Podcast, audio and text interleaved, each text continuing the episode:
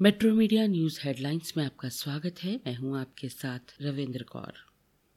Mumbai police ने दो दिन के हाई वोल्टेज राजनीतिक ड्रामा का अंत करते हुए शनिवार शाम को अमरावती की निर्दलीय सांसद नवनीत राणा और उनके पति वडनेरा विधायक रवि राणा को गिरफ़्तार कर लिया। इससे पहले उन्होंने महाराष्ट्र के मुख्यमंत्री उद्धव ठाकरे के आवास पर हमला करने की अपनी योजना स्वतः वापस ले ली।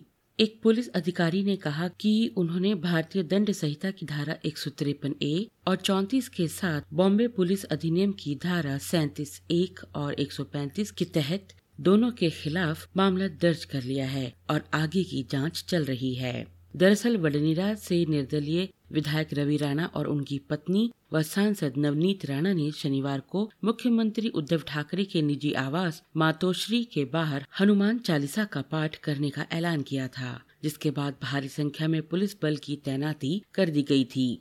वहीं इस ऐलान के बाद से शिवसेना के सैकड़ों कार्यकर्ता राणे परिवार के आवास के बाहर जमकर प्रदर्शन कर रहे हैं। हालाँकि राणा दंपति मातोश्री तो नहीं पहुँचे, पर उनके समर्थकों ने वहाँ हनुमान चालीसा का पाठ किया।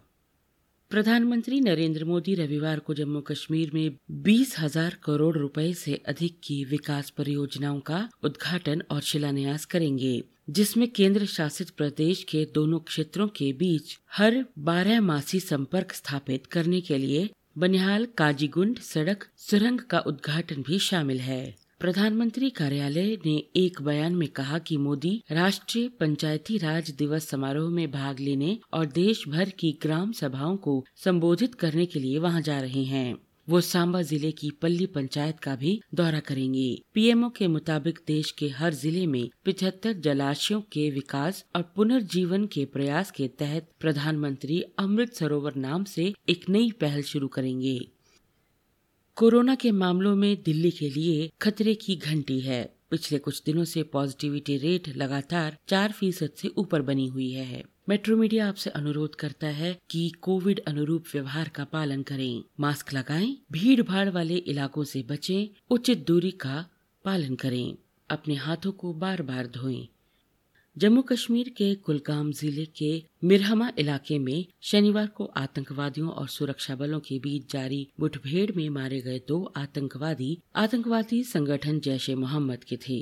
पुलिस ने कहा कि कुलगाम के मिरहमा इलाके में आतंकवादियों की मौजूदगी के संबंध में कुलगाम पुलिस द्वारा जुटाए गए खास इनपुट के आधार पर कुलगाम पुलिस और सेना द्वारा एक संयुक्त घेरा और तलाशी अभियान शुरू किया गया। तलाशी अभियान के दौरान जैसे ही तलाशी दल संदिग्ध स्थान की ओर बढ़ा, छिपे हुए आतंकवादियों ने तलाशी दल पर अंधाधुंध गोलियाँ चलाई, जिसका प्रभावी ढंग से जवाब दिया गया, जिससे मुठभेड़ हुई। पुलिस ने कहा, आगामी मुठभेड़ में अब तक जैश मोहम्मद के दो आतंकवादी मारे गए और उनके शव मुठभेड़ स्थल से बरामद कर लिए गए हैं। मुठभेड़ स्थल से आपत्तिजनक सामग्री, हथियार और गोला बारूद बरामद किया गया है।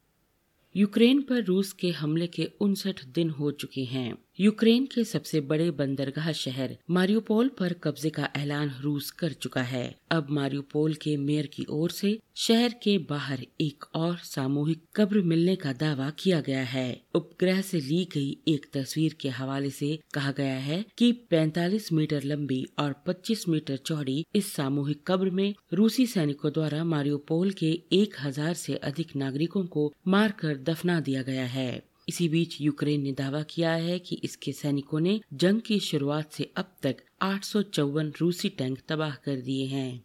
उधर रूस को पश्चिमी देशों द्वारा अलग थलग करने की कोशिशें सफल नहीं हो रही। Australia Japan Brazil Britain Canada, चीन भारत दक्षिण अफ्रीका जैसे 20 देशों के समूह जी 20 से रूस को बाहर करने के प्रयास भी विफल हो रहे हैं। चीन, ब्राज़ील और दक्षिण अफ्रीका समेत कई देशों ने जी बीस में रूस की सदस्यता के समर्थन का दावा किया है। ऐसे में रूस जी बीस देशों का सदस्य बना रहेगा।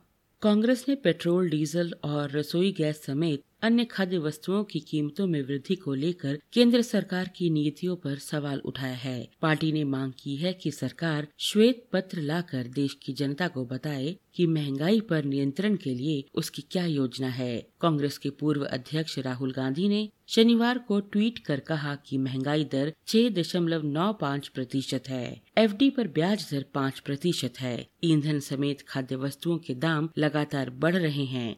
मगर सरकार को इसकी कोई चिंता नहीं है। आईपीएल 2020 क्रिकेट टूर्नामेंट के एक मैच में गुजरात टाइटंस ने कोलकाता नाइट राइडर्स को आठ रनों से पराजित कर दिया। पहले बल्लेबाजी करते हुए गुजरात ने निर्धारित 20 ओवर में नौ विकेट खोकर एक सौ छप्पन रन बनाए। जवाब में कोलकाता नाइट राइडर्स 20 ओवर में 8 विकेट खोकर 148 रन ही बना सकी। एक सौ सत्तावन रन के लक्ष्य का पीछा करने उतरी कोलकाता की शुरुआत अच्छी नहीं रही। इन खबरों को विस्तार से पढ़ने के लिए आप लॉगिन कर सकते हैं W W W dot metro media live dot com पर।